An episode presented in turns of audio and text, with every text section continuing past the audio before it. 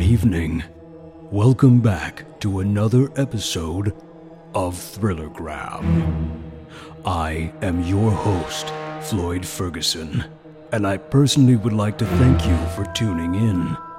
Tonight's episode is that of the bizarre and supernatural, a terrific tale to get your spine tingling.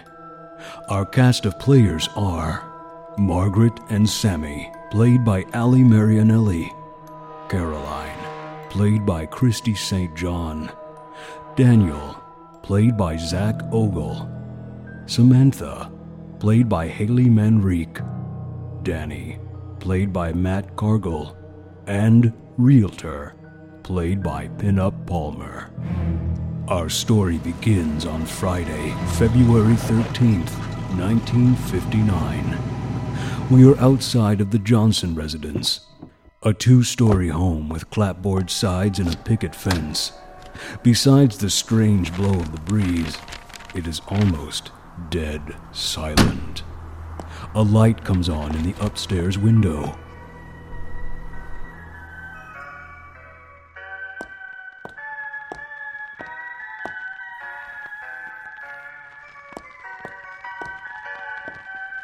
Is it a sin, Mommy? Is it? Is it a sin? Caroline Johnson has just arrived home from her job, where she works at the local hospital as a nurse.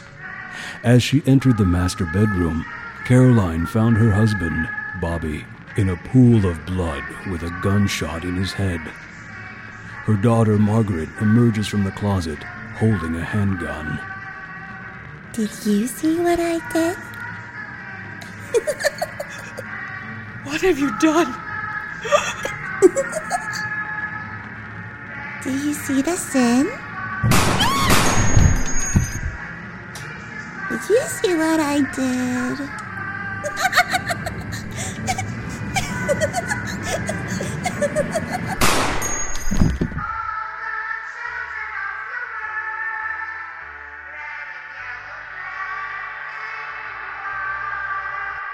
Saturday, April 12th, 1969.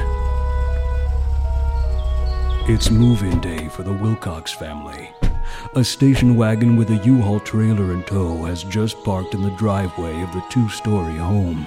Daniel and Samantha Wilcox quickly exit their vehicle to greet the realtor at the door. You must be Daniel and Samantha. Yeah, that's us. And here are our little ones. Danny and Sammy are twins. Oh, cute. I love their matching overalls. You know, when you have twins, it's an unspoken rule that they have to match. Well, you're doing it wrong if they're not. Well, it is a pleasure meeting you both in person. I was worried we were gonna arrive and just find a dang fax machine on the doorstep. You're too much. All right, well, let me give you a tour of your new home. As the Wilcox family followed the realtor inside, Danny saw something in the upstairs right side window. The shadowy figure of a little girl stared back at him. hey! They have a treehouse in the backyard. As Daniel pulled Danny by the arm, forcing him inside, Danny looked back at the upstairs window. The little girl was gone. And plenty of room in the pool. Sorry about that. He can be shy. All little boys are shy. Ever see a backyard this big? hey, Daniel, Cheryl was suggesting we put in a pool. A pool? Who's paying for that? Oh, it was just a suggestion. yeah, I, c- I can see a pool going in. If we do put one in, you're the first invited to the pool party, okay? Sounds like a deal. Let me show you the upstairs. The Wilcox family follows the realtor across the yard. Oh. well, that's weird. Oh, I must have accidentally locked it on my way out. I'll just use the side gate and let you all back in. So, what do you think? Not bad for a blind buy. It almost feels too good to be true. Maybe this is just life giving us a pat on the back for all the hard work. Life suddenly had a change of heart, huh? Daniel, you don't always have to be so cynical. Look at this place. It's incredible. And it's ours. Shall we continue the rest of our tour? Later that night, the Wilcox family settled into bed. I will eat them anywhere. I do so like green eggs and ham. Thank you, thank you, Sam. I am. Read it backwards. Nope, it's bedtime, kiddo. But what about Danny? I've never slept alone before. Daddy is making sure Danny is safe, just like I'm making sure you're safe. I've checked the closet, I've checked under the bed. No monsters are gonna get you. Okay?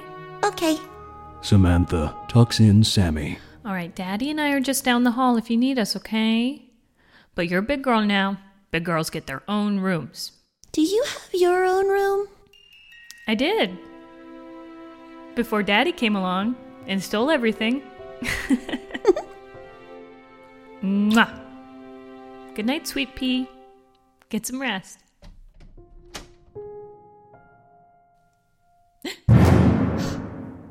Daniel, Someone's a bit jumpy. stop. You're gonna get the kids all riled up. Hey, so now that we sent the kids to bed, uh, I was thinking we could christen the boudoir. Not tonight, hon. We drove hundreds of miles and spent the day unpacking. We barely have a bed. How about just a back massage, huh? Relieve some of that tension. Mm hmm. Sure. If you think you're being sly, it's going to take a lot more than a back massage. Meanwhile, in Danny's bedroom,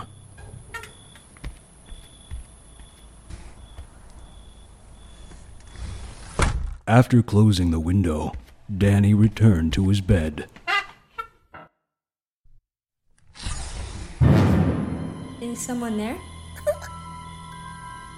Can you see me? Are you the little girl from the window? Meanwhile, back in the master bedroom, All right, my hands. Oof, my hands are getting tired. All right, you got yours. How about we say a little, uh. I'll let you know when you can stop. Jesus! Oh my god, Daniel, did you unpack your gun? No, it's still in the trailer. I'll check Sammy. Samantha and Daniel spring up from the bed and run to their children's bedrooms. Hey, baby, you okay? What was that sound? Denny, are you okay? Daniel entered to find Danny standing on the windowsill. The protected screen had been pushed out. Wind blows through Danny's hair. Danny! Daniel rushed to Danny's side, pulling him from the window. Danny, you cannot be doing things like this. You could have been seriously hurt. But Margaret said it was okay. Margaret. Hey, Sammy's fine. Is everything okay in here? I think Daniel's gonna be sleeping with us tonight, right, bud? Just a bad dream. the following morning, while Samantha made breakfast, Daniel entered to talk to Samantha in private. Hey, Why are we whispering? I, I don't want the kids to hear. Oh, okay. Um, what what's going on? I didn't want to say anything last night, but Danny was about to jump out of his window. What? He said Margaret said it was okay. Who is who's Margaret? I don't know. I, I know you say I'm being cynical, but maybe I was right about that. No, no, no. Do not tell me you're going to say the house is haunted. Well, hey, you, you hey, your word's not mine, all right? Danny managed to push out the screen and climb out the windowsill. It sure feels that way. He's 8. Look, I'll tell you what. When things start flying around the house or levitating, I would feel better if we spoke to Cheryl. okay. Then let's call Cheryl. Following breakfast, the Wilcox family took a trip into town to visit their realtor at Jefferson City Realty. Sorry, I was on another call earlier. How are you loving your new house? Well, s- something happened last night. Oh, is, um, is everyone okay? Hey, how about this? If you guys sit in the lobby and be on your best behavior, I'm gonna buy you both ice cream. Dealio? Deal. Okay. Practice your manners, okay?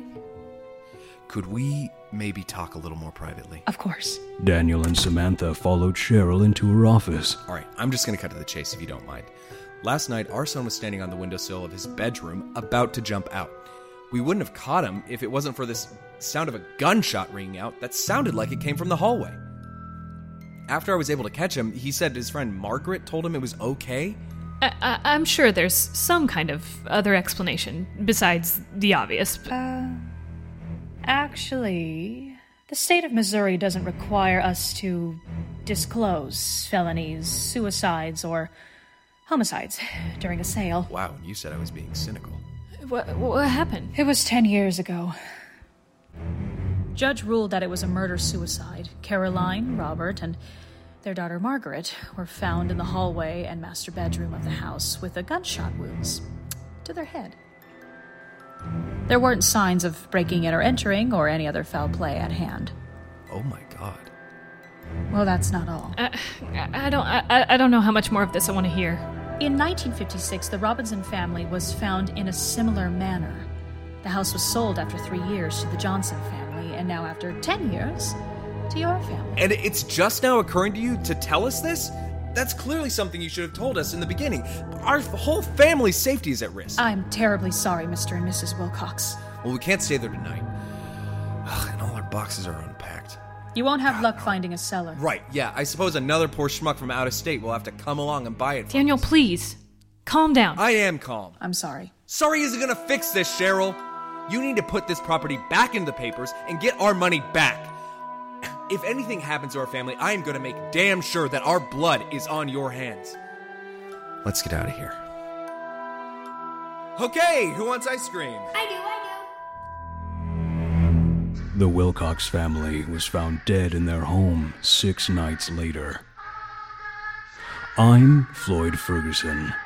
I'd like to thank you again for stopping by. If you liked this week's episode, please hit subscribe and tune in next week for another tale of horror, mystery, and the strange.